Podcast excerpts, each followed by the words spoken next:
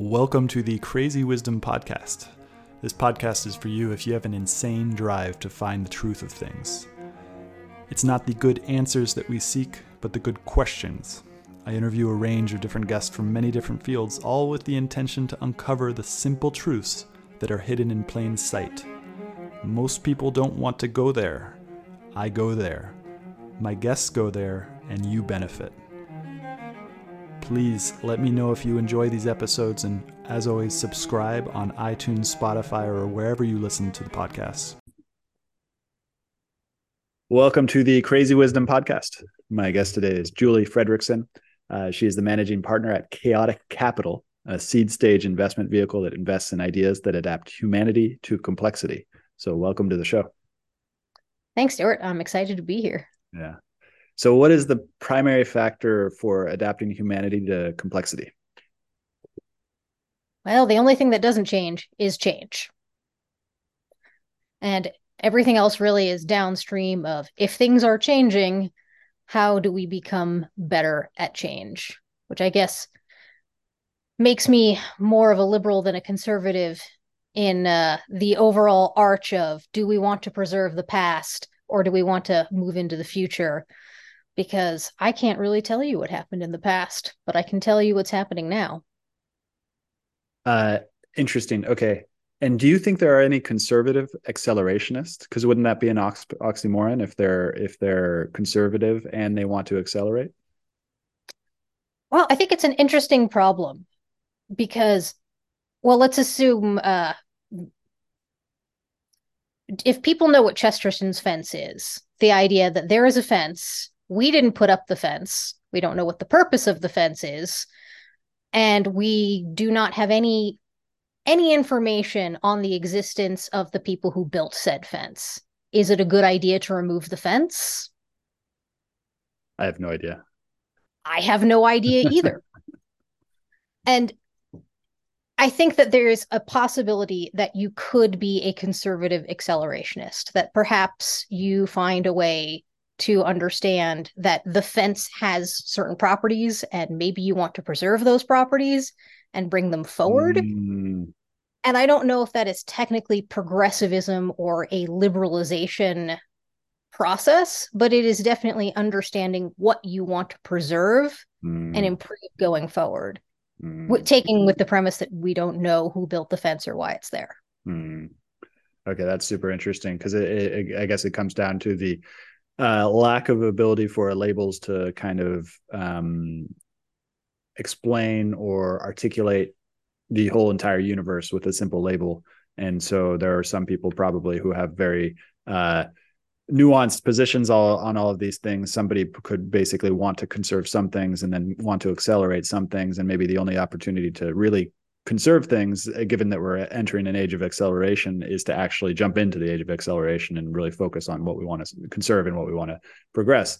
Um, and so, where does AI fit into all this? What are you? What's your What's your current thoughts on AI? What are your kind of uh, if you can go into it, what's your investment thesis on AI? How how how are you managing the complexity and the change of AI in this crazy time?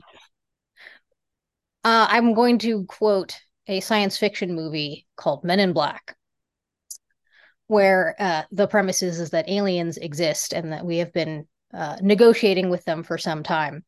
And the protagonist, played by Will Smith, is being introduced to the reality that actually everything you thought about the world is wrong uh, by this men in, man in black, Tommy Lee Jones. And uh, the speech, which I cannot give and should definitely learn as a party trick, is basically, you know, a thousand years ago, uh, the Earth was the center of the universe. Uh, you know, 5,000 or 500 years ago, the Earth was flat. And five minutes ago, you knew we were alone on this planet. Just think what you'll know tomorrow. And I'm always wondering, what is it that I do not know? Because I'm not that bright, right? Like human processing power is pretty limited.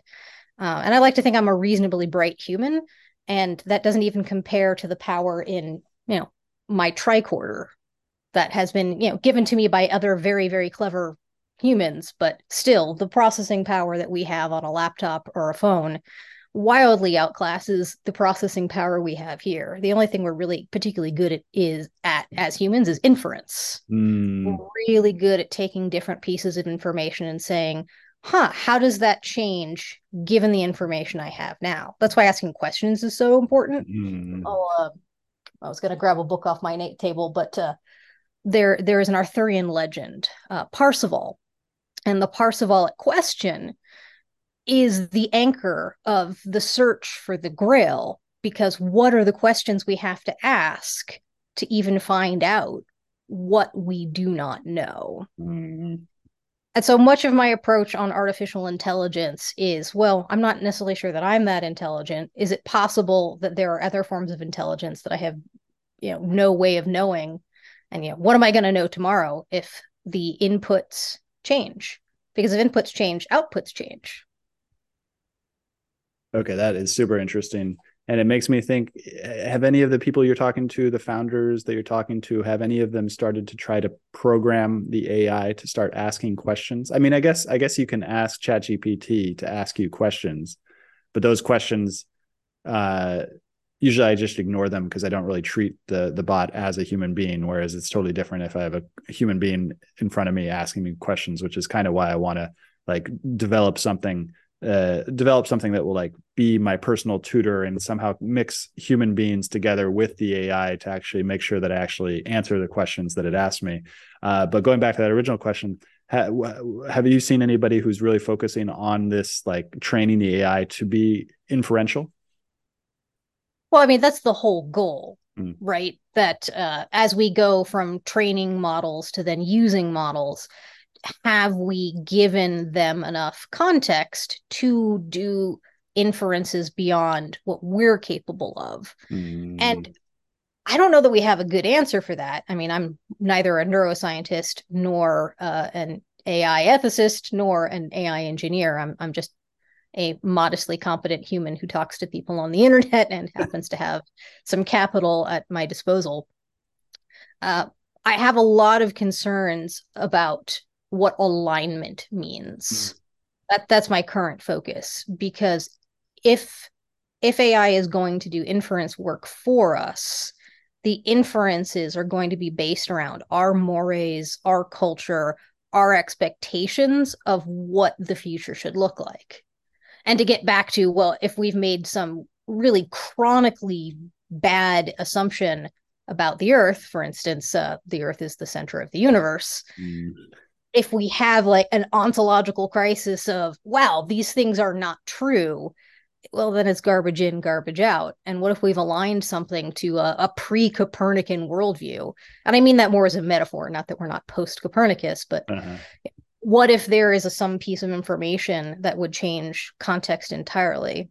And so i always think that like you know human reinforcement learning and all the ways of which we're trying to train the ais to interface with us it's a process in which who is it aligning to? What expectations is it aligning to? Is it my expectation of reality? Is it your expectation of reality? Whose reality?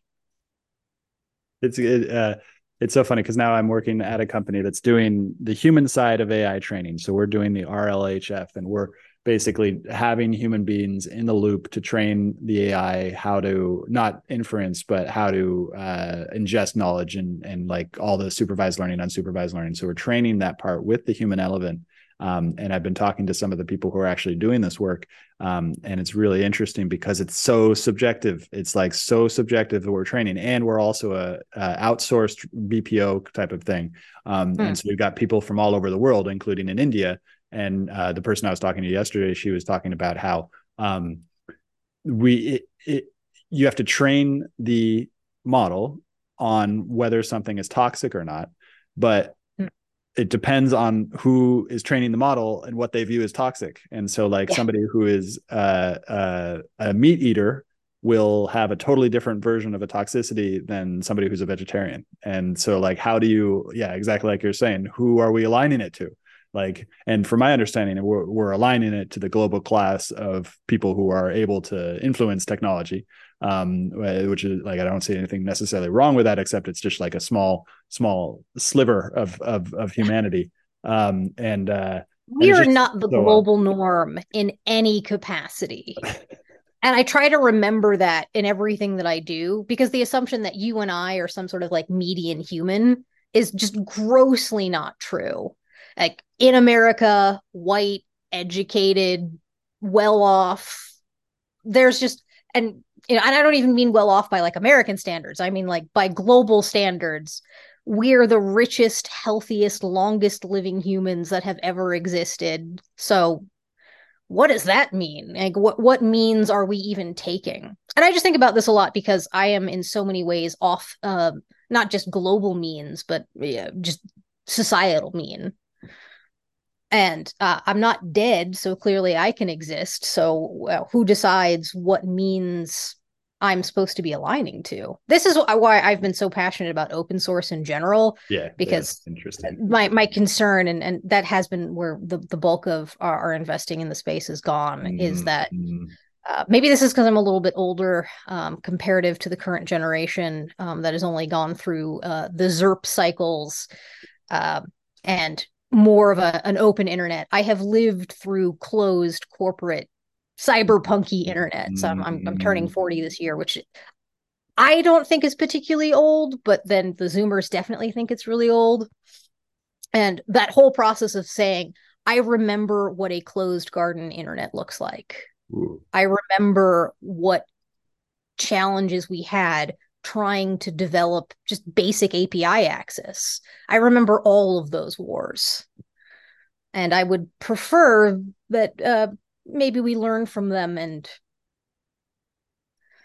yeah it's going to be an interesting battle and the digital commons do you think that current llms that are open sourced are starting to and you know there's the obvious like elephant in the room llama llama model uh, which just got open sourced uh, and uh, but it's kind of like a strange version of open source it's not exactly open source but they are more open than the other ones uh, do you think that those open source that the current ones are catching up quick enough? Do you think that in like five years' time that we're going to be using open source LLMs, or do you think we're going to be using um, kind of corporate LLMs? Well, it, it depends quite a bit on too few people. It definitely depends on what Sam Altman and Elon Musk and Satya Nadella have to say about things, uh, which they're all reasonably competent human beings, but maybe they have a, a different set of incentives that I do. Um, I am deeply skeptical of Microsoft because I lived through the browser wars. Um, I, I guess uh, I'm second second generation Silicon Valley, uh, which is like a thing now. Weirdly, um, there are lots of us who knew, and uh, I, I, have I have pretty vivid memories of my father advocating for Netscape and you know what Internet Explorer would do and how the government did and did not get involved in the process. And I think uh, it's pretty wild that we're looking at a a repeat with the same players with Microsoft all over again. Uh, so I don't really know how to, how to feel about that because uh, if all of us come together and say that we want more control to the primitives, we want to have access yeah. to yeah. Uh, understanding what's under the hood, and you know maybe not everything has to be totally build it yourself DIY, but we need to understand what we're working with. And it is kind of crazy that the narrative around the AI ethicists, most of the people saying that we have to lock this shit down are also from the same group of people who would benefit from it locking down basically. from it locking down yeah regulatory capture is just not um it, it's a fantasy that i would love to indulge in that there is some great man in the world with more insight and capacity than i have and he will tell the noble lie as this great king and I will continue watching the shadows happily in my cave. I'm just mashing together Plato and Aristotle all at once here, but also that's a lie. It's called a noble lie for a reason. And maybe it's for my own good, but I would like the freedom to find out. Yeah. And going back to that other question, like true alignment, which I love about this conversation, which I didn't really think about until I got into this conversation, is that true alignment with what, with whom. And the only way to get to that true alignment is through that open source. You open source it, you allow everybody to use it. Uh, and then all of these various it makes me think about like neurodivergence and like the rise mm-hmm. of neurodivergence and like because I, I i'd assume that like 500 years ago a thousand years ago most of the people maybe like us who are a little bit more neurodivergent w- would have been either like shut down uh who knows like do you think that rulers in 500 years ago were neurodivergent do you think that neurodivergence has always existed mm-hmm. or do you think that most of the time they were heretical and kind of like shoved to the side well, we do seem to have a tendency to kill them. So, mm. you know, historically, it's not looking super good. Uh, this is a question I think a lot about right now because I see um, I'm really so I I um I spent quite a bit of uh my career in in fashion and beauty and luxury because I'm really interested in in symbols uh and and semiotics and how we communicate things uh, because language isn't even the only way we're putting forth information. We take a lot mm-hmm. from visual cues.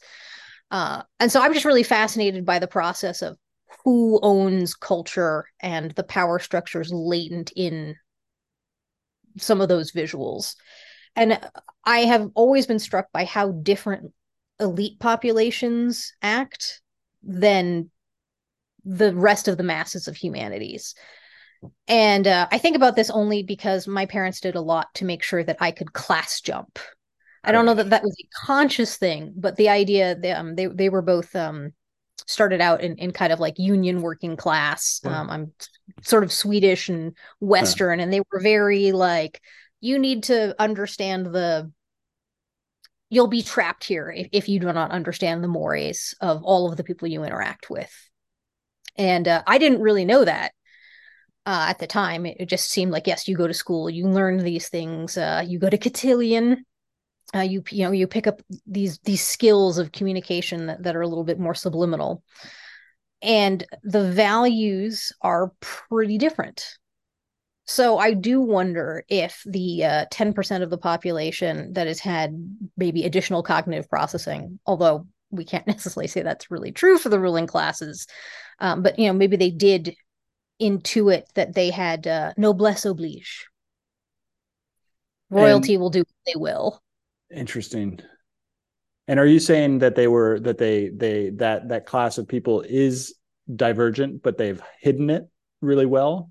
Because like I it, it, brings to mind maybe I'm go get a little vulnerable here, but it's like it, it, it, the maybe the difference in the ruling class and neurodivergence is that there's a sort sort of like ability to hide it versus the hmm. ability to express it and the the ones who express it are the ones who kind of get shoved under the rug or kill it and, and stuff like that and then there, then it brings to mind is like some people are absolutely like incapable of expressing it uh yeah. of, of, of, limiting that expression and then there are other people who are um just are too lazy to uh, to yeah. uh, to to feel it which feels like i used to be able to hide it pretty well but now i just kind of am too lazy to do it um but yeah what do you think about that well, so I think it's a really challenging problem because you know to to the point about neurodivergence. Mm. Um, I am autistic, but I don't know that you necessarily know that I'm autistic. I frankly I didn't know I was autistic till my 30s.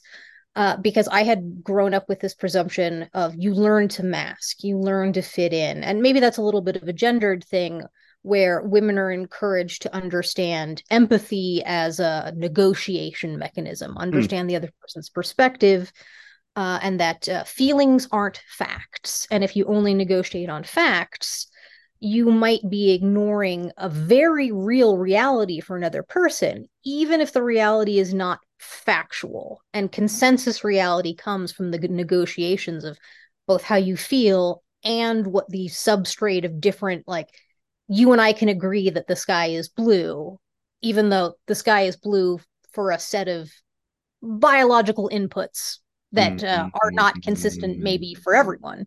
Now, some people can see an infrared. And some people are colorblind so, and all these different things. And and then yeah. you, the animals and animals see it totally different. And so I think that this idea um, that there is a consensus reality um, was improved a lot post Enlightenment. With here we have tools for measurement, uh, but the sort of like Kantian, I think, therefore I am meaning of if we think and label and understand reality through measurements. Not everything that is measured is experienced by everyone. And so I this is just where I always get back to like what is the median, what is the mean, how far off I am, and I don't know if the I think that intelligence has always been evenly distributed mm. and that there's probably a 10% group of people who have the capacity to engage globally but we've put up a lot of barriers to making sure that uh, if you do not meet certain other social conventions even if you're capable of engaging in the discussion, if you don't mask your way into it, if you do not socialize as appropriate, even if you are totally capable of engaging in the discussion, if you do not look and sound within bounds, you're not invited to participate. That is super interesting. And I think that's accurate because uh, I've definitely experienced it before. Uh, and now, after the last few years, I just don't care enough anymore to to to to i mean but that but i still have the habit to that i can do it if i want. And now yeah. i'm going into other cultures. And this is really interesting because brazil uh, i've been living in brazil for a long time over the past few years uh, and before that. And brazil has this really really interesting mixture where the the it's much more feelings based less fact based uh, and the uh, the social fluidity is insane. So people are really really accepting of any sort of like social change. And also they have a spiritual belief system that is uh way way different than at least within the western like uh coastal areas uh way different from that and way more accepting. So people can you know like i've had just conversations where um people bring up crazy stuff like about their beliefs and everything like that. And like and like it's totally accepted as as like oh okay that's totally real like let's yeah. let's go for it and uh and and and so it's just like a, a, super interesting place to be here because people are extremely accepting but they're not trying to be accepting there's no sort of like oh it's just like in the culture that that that whatever comes up is coming up and and and and hopefully that's not too much of a rosy uh, picture of, of Brazil because there's definitely problems here as well. But um, the the way that they deal with the problems is definitely interesting. They have a this particular term called uh, jeitinho, uh, and it's like how you uh, hmm. work mm. through the crazy system of your bureaucracy and get what you needed to be get done, given that it's just like one of the most insane places to get anything done. Um, and some and some and some and some and some and some and some and some so we got intelligence has always been even distributed uh and okay social conventions. How did we get here from ai so uh and it's what like, is the mean? What is the median? And what do we align around? Mm, and the and right now where we're headed to is we have a mean and a median that's or well no we just have the ai being programmed against a certain set of assumptions uh that is like only represented by a small percent of the population. And how much do you think it has to do with like power? Because i know that i know that openai has this sort of um uh they're they're talking as if it's openai uh but great uh, branding. yeah yeah exactly. And then yeah but then but but how much do you think is it is it a is it like okay we're here first we're going to grab as much as we can um, and and make sure that this that this this institution that we're setting up remains one of the dominant players like, obviously, it's that one, right? Well, what do you think? I mean, it does appear that regulatory capture uh, is on the table. Uh, particularly because if we are concerned about safetyism. Uh, so today I, at 2.14 a.m., August 29th, Skynet became sentient. Uh, so t- today is actually Skynet Day. How fun is that? Wait, um, so uh, you mean you're saying that in the movie Terminator, August 29th, 2020, 2023 or was it just August 29th? I think it is 2023 based on and now I'm like based on the tweet that I saw. um, I suppose we could go look it up. Uh, but yes, August 29th at very least uh, is, is, Skynet Day.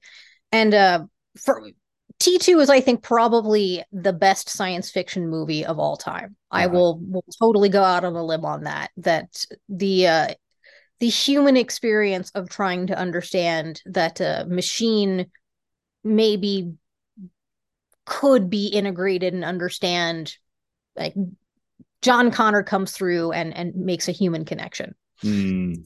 And I, I just really wonder if because so much of our discourse around artificial intelligence comes, uh, you know, in, in, the beginning of the conversation, I said, like, look at my tricorder, right? Um, you know, that's what I'm calling my iPhone because I'm a Star Trek fan.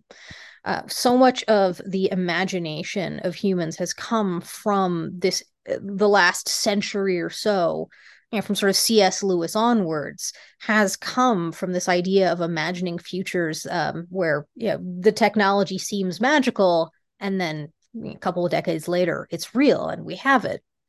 And the idea that machines could become another species with the same rights and capacity for mm-hmm. understanding as we mm-hmm. do, I think is really scary. Mm. And we have only ever discussed it from that fearful, scary position. It's always, I'm mm-hmm. sorry, Dave. I can't do that. Wait, oh, interesting. Are you so there has never been a positive portrayal of artificial intelligence basically because i'm now that i'm thinking about it most of the artificial intelligence stories that i've read have either been cyberpunk and cyberpunk is always dystopian. Um, it's interesting because cyberpunk is like dystopian but yet we're still mm-hmm. doing all the same stuff. All uh, the so, same stuff yeah. yeah rea- reality is the same way yeah yeah.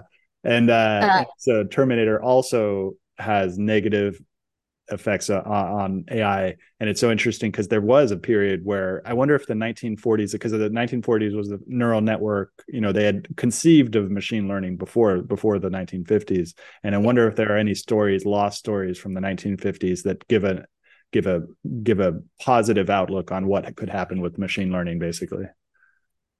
Well, we're clearly going to have to go ask Chat GPT and st- see if the information is still there. Yeah. Well, I would argue um, uh, T2 actually is a positive story. Oh, interesting. Yeah. Even though Skynet becomes sentient and tries to kill us all, uh, you know, Arnold Schwarzenegger's character is coming back to say that actually it could be different. He's the aligned AI. Oh, interesting. Yeah yeah interesting so there's the there's the there's the alignment that we need to have is that we need to have a war before we uh before we find the alignment but and i mean well and, and we, yeah. we we're always in these wars these wars of meaning are not necessarily um mm-hmm.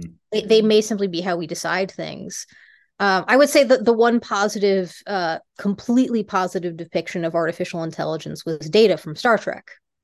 Yeah. Mm-hmm, mm-hmm. But his interpretation of artificial intelligence was an, a machine who wanted to become human. Mm. And, and okay, what so, if he wants to become more like a machine? Would we accept that? Uh, interesting. And this gets into something wild, which maybe you've you've you've seen as well, is that uh, I, I I tend to see that a lot of people, when confronting this idea that technology is getting better and better and better, and there's no control over it, they become more robot-like uh, and mm. this happens a lot, I think, in Silicon Valley. Um, and uh, and so then there's this, yeah, but not always I mean, tracking. Yeah, and so you, you just uh, brought up the uh, your uh, the watches and the, the the the other fitness devices, but and I wouldn't even say that you're becoming more like technology. I'm saying like the way that you be, you speak, not you specifically, the way that people speak uh, becomes more robotic like and that we try to mm-hmm. attempt to copy the ro- robot instead of becoming more human as the robot takes over the things that only robots can do. We still have this inference kind of thing. And so instead of becoming more human we become more robot like which seems like a losing game because it's just going to going to continue to take all these different things that we can't even com- com- do. Um, well, so, I would say the best possible approach on that is learn from women. I know this is going to sound really stupid, uh, but in the arc of dealing with the multiple waves of feminism, we have had women decide to act more like men. Uh, mm. And I've certainly learned to adapt myself to yeah. masculine environments because I've only ever worked in finance and com- computer science and um, even though I spent time in fashion, I was still the default IT person. And uh, I will never be, uh, and I guess this gets to questions of transhumanism, which I sort of mm. hope we'll be able to grapple with more. But I can't necessarily become, I'm always going to be me and part of the things that make me me is the combination of my biology and my hormones and maybe i can tweak them maybe it is possible that i can go somewhere else with them mm. but i don't have the tech yet mm. the tech yet is not I don't live in the culture, uh, Iain M. Banks world in which I can completely change who I am overnight with biological engineering. Super awesome. Would love that. Very keen to have that be true. Uh, but I will still be a woman. Mm. Interesting. So it's coming and it's and it's and okay, well let's yeah, let's go into the transhuman thing because the the the we're not there yet but I was just watching this this this series on Netflix about cloning, and it's so crazy because I remember in 1997, 1998, reading those things about cloning and how this large ethical debate is happening. That we're like, and then somewhere along the line, they just decided, okay, we're not going to do it for humans, but the rest of the rest of the animal world, like yeah. hog wild, basically. Why not? Yeah, yeah. and, and and it's just been going on this whole time, and nobody's been talking about it. But but fun except, fact, that's how I paid my bills in college. I was a medical ethics research assistant. What does that mean? Uh, I worked for a medical ethicist uh, at university. Just, uh, I guess, in a pre AI world, you needed a person to go deep into the stacks and bring back the papers. So oh, interesting. And then you would you would so you talked about or you researched cloning basically. So uh, cloning being one of the many topics that was quite. Uh, I, I went to university uh, 2002 through 2006. Um, so very hot topic then, um, but also how much you can consent to any of these processes and uh, what it means mm. to accept uh, changes to your base state. Mm. And uh, I would argue we don't really understand what we're consenting to in any health procedure. Which is funny because we, we don't know that much about bodies. Yeah, interesting. Yeah, yeah, because we don't, and and this is the whole craziness because now our ability to change our bodies and change our minds or ch- change our minds has already been there it's like we can we're already changing our minds all the time not necessarily chemically with exogenous chemicals but with these computers we're endogenously mm-hmm. changing our chemicals all the time now all the and time. we yeah and we don't understand it and then you bring in the food and and we are also changing our chemistry with all the food we're eating as well um, and what's so wild about it is um we are already transhuman every single yeah, one of us. Yeah, i know so much about my body but also so little about it. And i'm consenting to you know this nudging thing that says you should be more active you should eat more protein you should sleep more. And uh, all of those things are pretty cool and good and maybe it's improving my health but i really have no idea. And my entire nervous system is regulated based on old tech for I don't know the Serengeti, but I don't spend mm-hmm. my time on a field running away from predators. I spend my day on this computer talking to you. Yeah. And, and my nervous system maybe doesn't love that. Yeah, that's super interesting. And so where where is your line for transhumanism uh, are you fully on board are you gonna are you gonna get whatever the updates are are you gonna get the the chip inside of your head um, where uh, where do you fall on this?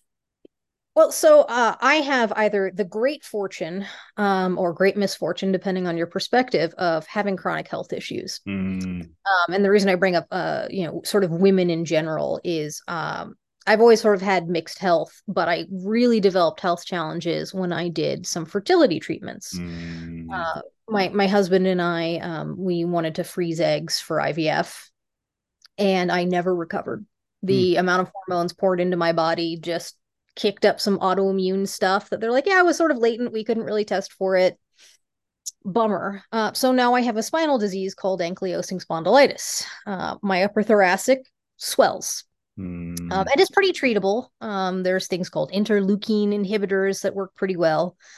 Um, but I would love to fix that problem. Mm. And I would love to know what hormones and what process kicked those things off so that I could reverse it. Because at some point, it would be great if I could use all of those frozen eggs. That would be dope. That was the plan in the first place. Interesting. So I- am very of the mind that I am already transhuman. Mm. I have already done so much to change my cognition, my second brain, my body. Uh, and all of those changes haven't really yielded a huge difference, uh, but I can function better. Mm. I'm not bedridden anymore. Um, obviously, that was created by something that I opted into. But yeah, how ironic to uh, have studied uh, consent structures and medical ethics, and then to discover that uh, I had no idea what I was consenting to in the first place. And nobody does and it's like No, it- it- with anything like nobody knows what they consented to when they got the phone nobody knows when they consent to when they sign the terms of service because they're too long and nobody reads them and even if they did read them they wouldn't know Yeah, and you'd have to be a specialist. Yeah. You'd literally need to know every possible variable and permutations, and you could be Dr. House, who does not exist, uh, and accommodate every possible outlier piece of data. But if you are the one person for whom that just doesn't work, all of the safetyism in the world does not save you. Yeah. And now I'm, I'm sort of proof in the pudding of, uh, oh, this is perfectly safe, totally fine. Well, oops. not necessarily. I guess it wasn't. yeah um uh, yeah and i'm So I'm I'm I'm fine with the risk. Really, I actually think that uh, we should take more risks. Uh, I'm I'm definitely keen on uh, Balaji's overall approach to um, if you're in pain, if you are sick, you should have a fundamental right to hack on your own body. Mm. So I am keen for that. Yeah. But then what do you think about so I'm I'm so what do you think about there's this ability that we'll have to cure all the maybe cure all the kind of things. And I have chronic issues as well. And if I were able to pinpoint exactly what they were I just kind of gave up a long time ago because it was like I couldn't I couldn't pinpoint it. I couldn't figure it out.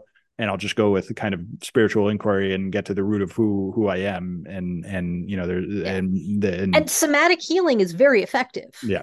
hmm hmm And so, but what do you think about all of those subtle effects? Because it's the same thing with the the internet, the same thing with kind of the surveillance state, all these different things. Like, what about these risks that in the same we were talking about that with the AI as well? It's just like that it becomes under the centralized corporate structure that somehow gets kind of captures the regulatory environment as well and starts to change things so that like they benefit from us doing all these different things. What do you think about that kind of risk?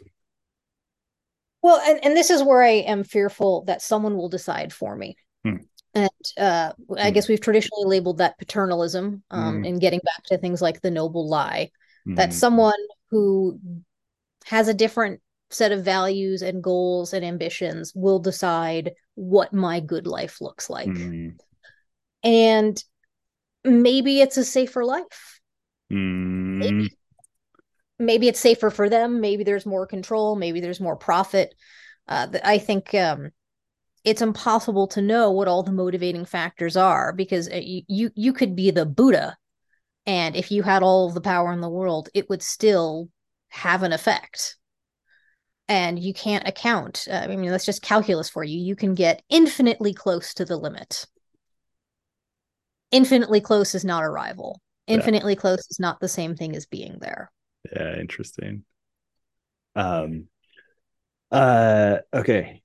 And the the safetyism uh is really interesting because it, it's crazy that it all got rebranded under a whole new uh way of looking at it, which is safetyism, whereas before the paternalistic in, in uh, the paternalistic uh um incentive wasn't necessarily safety. I guess well, i guess it was because i i guess what what hitler was promising was safety from the nefarious forces who were just like scapegoated as the jews or whatever.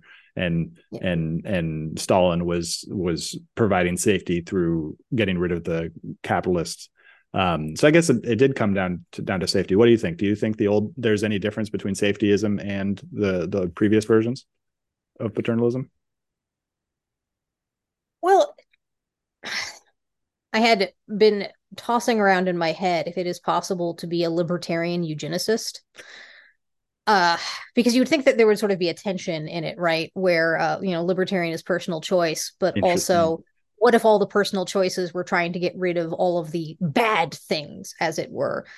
Um, what you think is bad versus what I think is bad is probably somewhat divergent. Mm. Maybe they're not super divergent, but Mm. definitely um, what Stalin thought was bad is definitely me. Um, I guess what Hitler thought was bad, probably less me because I'm Swedish, Mm. but I am married to a Jewish man. So pretty sure we're gonna die in that, you know, Mm. regardless. So that Yeah. that would be kind of a bummer. Yeah.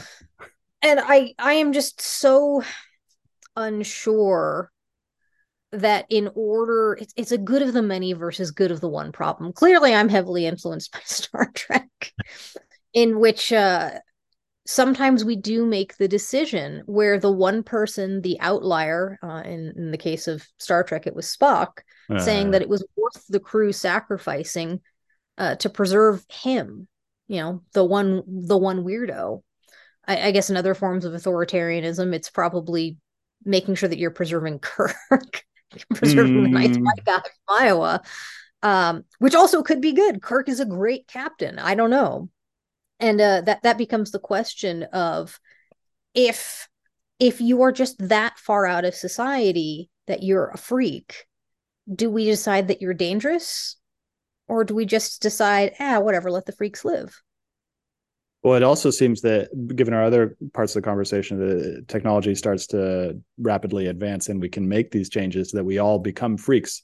But then the the the ultimate or kind of like but then becoming the freak like if you choose yeah. to become a freak as i think we're start, starting to see in the culture war is like if you choose to become the freak then you have an opposite version which tries to restore the normalcy yeah. become normal uh, and uh, which is which is wild um, just think what you'll know tomorrow yeah.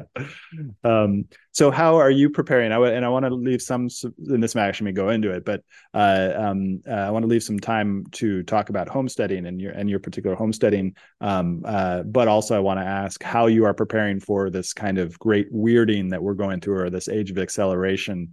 Like, uh, what's your personal plan for kind of uh, uh, either emotionally or physically preparing yourself for this this kind of like really intense age of acceleration that we're going through.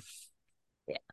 Well, I am very lucky that I am ahead of it. Mm. I have always been ahead of it hmm. because, mm. and to quote William Gibson, the future's here. It's just unevenly distributed. Mm. And my parents very much realized that the future was coming picked us up, moved us from the West to Silicon Valley. Uh, I was born in Fremont. Uh, decided maybe that wasn't for them, and you know we we picked up and went back to the Rockies.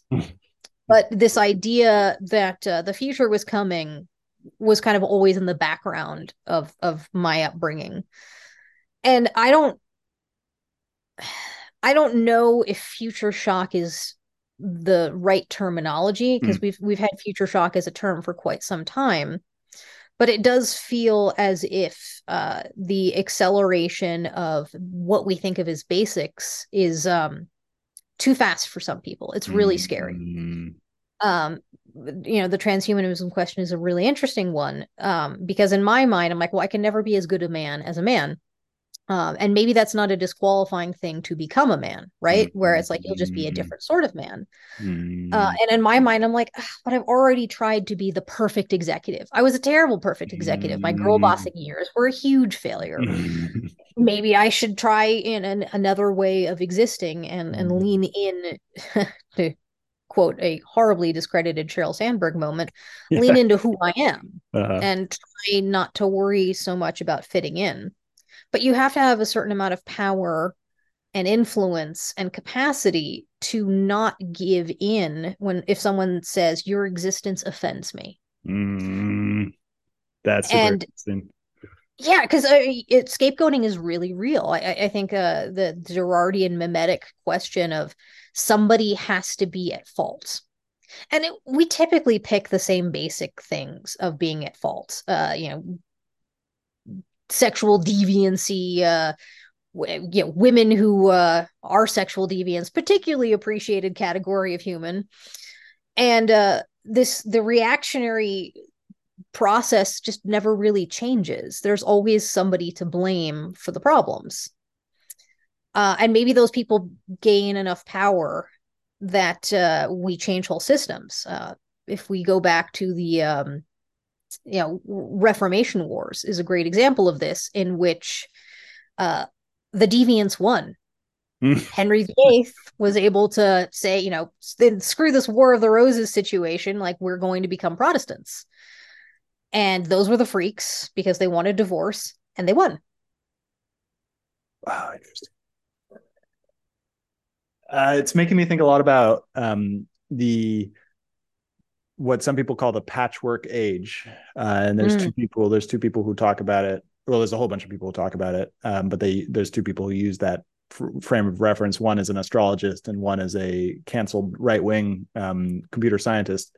Uh, and so the patchwork age is the idea that you know we've had like 400 years 500 years of kind of centralization uh, with the yeah. nation states and such and that's all about to splinter and go like crazy and bifurcate into these like thousands and thousands of niches uh, and but not only internet niches but also political niches and everything's going to get a lot more decentralized um, and I forgot what what the connection was between you were talking about. Well, I guess the Reformation, like, are we going to have a, a, new Reformation, or are we just going to have millions of Reformations, and it's going to be impossible to tell what's going on in the other niche because everybody's kind of creating these new cults and new um, power structures and new everything like that. What's your thoughts on all that stuff?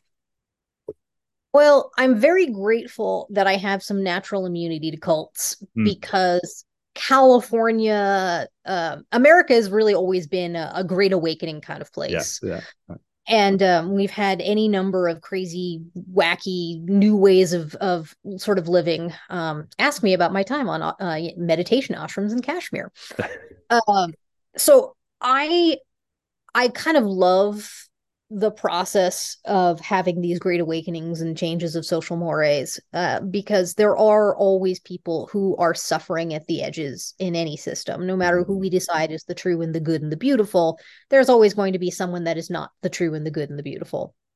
Uh, and in some other contexts they would be the true and the good and the beautiful. And it is possible that we're in the middle of multiple reformations right now. Mm. Uh, I think uh, Balaji's uh, network state is probably going to happen. Mm. That geography will not be the only way we organize states.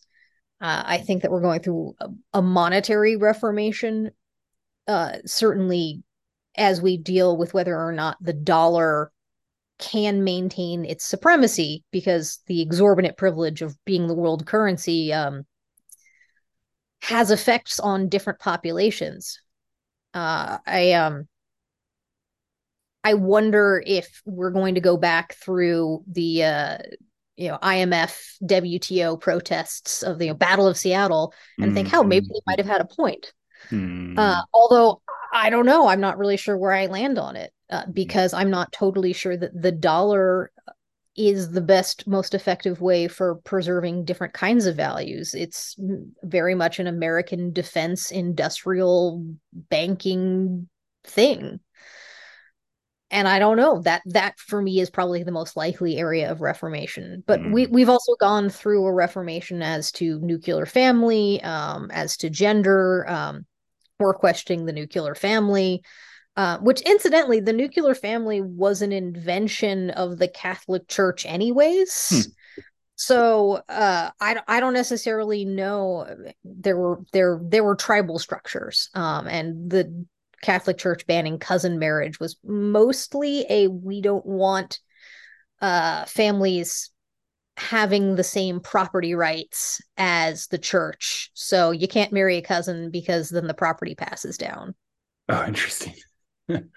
um, uh, that's wild. It's just uh, so far back in the past we don't really think about it. Yeah, and there are so many things about it about and like this. This is why I love in this conversation. I think you once said it on Twitter. It's just like, um, yeah, you're not a fan of monocausal um, uh, explain explanations, and this is why I love this episode because it's like it's just we don't know what we don't know, and uh like that's the starting point for any conversation and and general like even if we say that usually the ego says like oh but i do know and then that's yeah. it's, it's, really the starting point is the is that uh, we do know and that we we and we're going to kill those those fuckers over there for for saying that they yeah. know something for different. saying that they know yeah yeah, yeah. epistemic humility is good yeah well i guess that's probably my my entire uh, approach to preparing I, I feel really torn in two directions right now mm. because there are sort of uh, two groups that i've really uh found a lot of solace in recently, doomer mm-hmm. optimism being one of them, but mm-hmm. effective accelerationism is probably a, uh, somewhat its opposite. Mm-hmm. Where this mm. idea that we're in a resource constrained world, which I think probably is true, and there's only so much we can do uh, once we run out of oil, uh, humans would need to go extinct and be turned into mm. petroleum. So mm. that's that's like a several millennium process, right? Whoa, um, yeah. The dinosaurs are going to run out at some point, but you know the sun isn't going to run out mm. for billions of years. So mm. you know that's that's slightly different timeline. to work on. Maybe it's it's good to go back to to sun to sun worship. Maybe maybe people had a point with that. The solar solar power as sun worship is is something I've never heard about before, but I'm totally going to use that from now on. Well, and I, I, have a shrine to the sun. I have a solar grid. Uh, so yeah, well, my husband and I we live um, in an off-grid capable homestead in Montana. Not like too far out. You know, we we live you know just outside of Bozeman, so it's still you know pretty yuppie. But uh, we you know, have water rights, our own creek, our own pond. Put up a solar grid because you know if you want to be adaptable and flexible, you should do things that make you adaptable and flexible. Mm and i'm just so torn between the idea that we do um, human wants always exceed human resources mm-hmm. like we will we have infinite wants mm-hmm. and maybe there is a world in which we have more and more resources but i don't know that we have them now and those and infinite resources will just unlock more uh, human wants yeah exactly and mm-hmm. um i mean i think of the human wants that i have that my grandmother didn't mm. like an astonishing array right like I, I don't know that my grandmother could have conceived of me talking to someone in Brazil over a, like just would have been like, oh, okay, sure, cool. Um, that seems possible. And if we degrowth, if we remove the carbon, mm. some of us are the carbon. Mm. And I think of my own disability and the way that, say, even the Canadians are handling it. Mm. Um, there is a world in which I am a bad use of resources. Mm. And Oof. maybe maybe I'd be put on an ice floe in another age. Maybe uh, you know, Hitler would have decided, oh, I Hitler very much would have decided to kill me. Nice Swedish girl doesn't matter. If she's not producing, she's sick. Mm. To the chambers you go. Mm-hmm. So this this thought of if we do need to change to limited resources, a lot of people will die. And I'm probably one of them. Mm.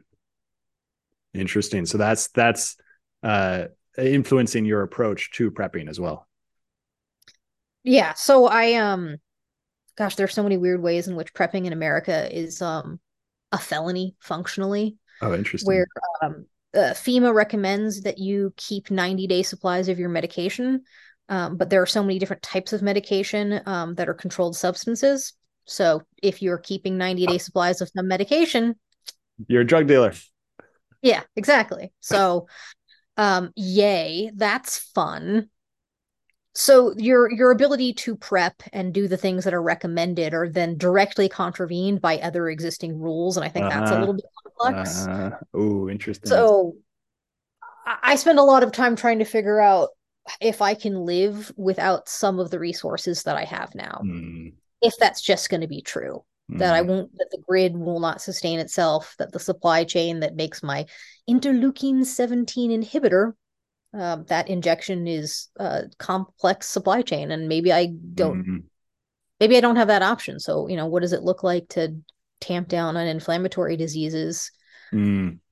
without yeah, medication yeah interesting there could be some sort of like natural stuff as well. But I love it that we haven't actually talked about any of the kind of sci-fi companies that you may have invested in that because what makes me think about the interleukin 17 inhibitor is that that um, what about like growing your own lab having your own lab like are we anywhere close to that where you can actually grow your own medicine uh, well no not legally mm. um, living in montana is a fascinating um, experience in that because uh, the history of prohibition is still really, really vivid here mm. uh, because Montana, its statehood process and understanding how to uh, work with the feds and what the federal government ve- meant versus uh, local government versus the copper barons is all still within recent memory. Mm.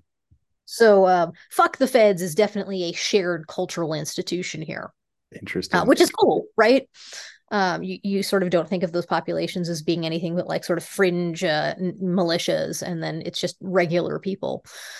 Um, and there there are plenty of states that uh, still have those memories in the West. You know, Mo- Montana, Colorado, Wyoming, Idaho uh, have experiences in which um, oligarchic barons were mm-hmm. fighting against a federal government, and regular people were like, "Well, we don't really like either of you."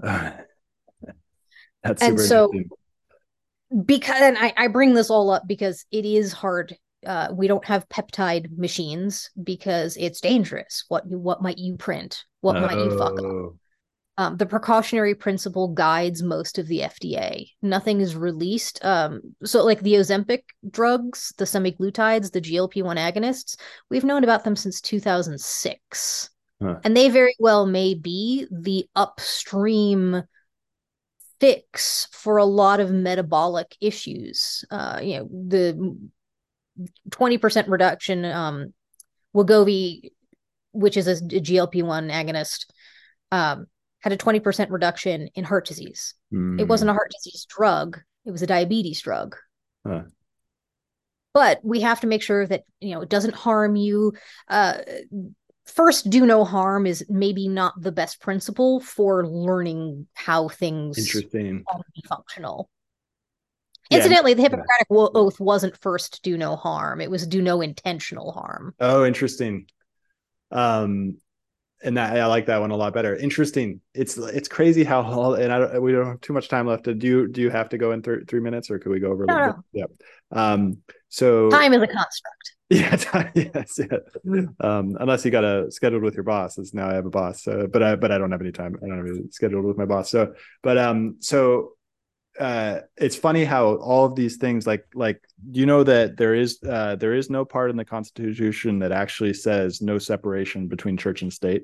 Like that that doesn't exist inside of the there's one letter that thomas jefferson wrote that said that he suggested that we have a separation between church and state but it's not in the constitution.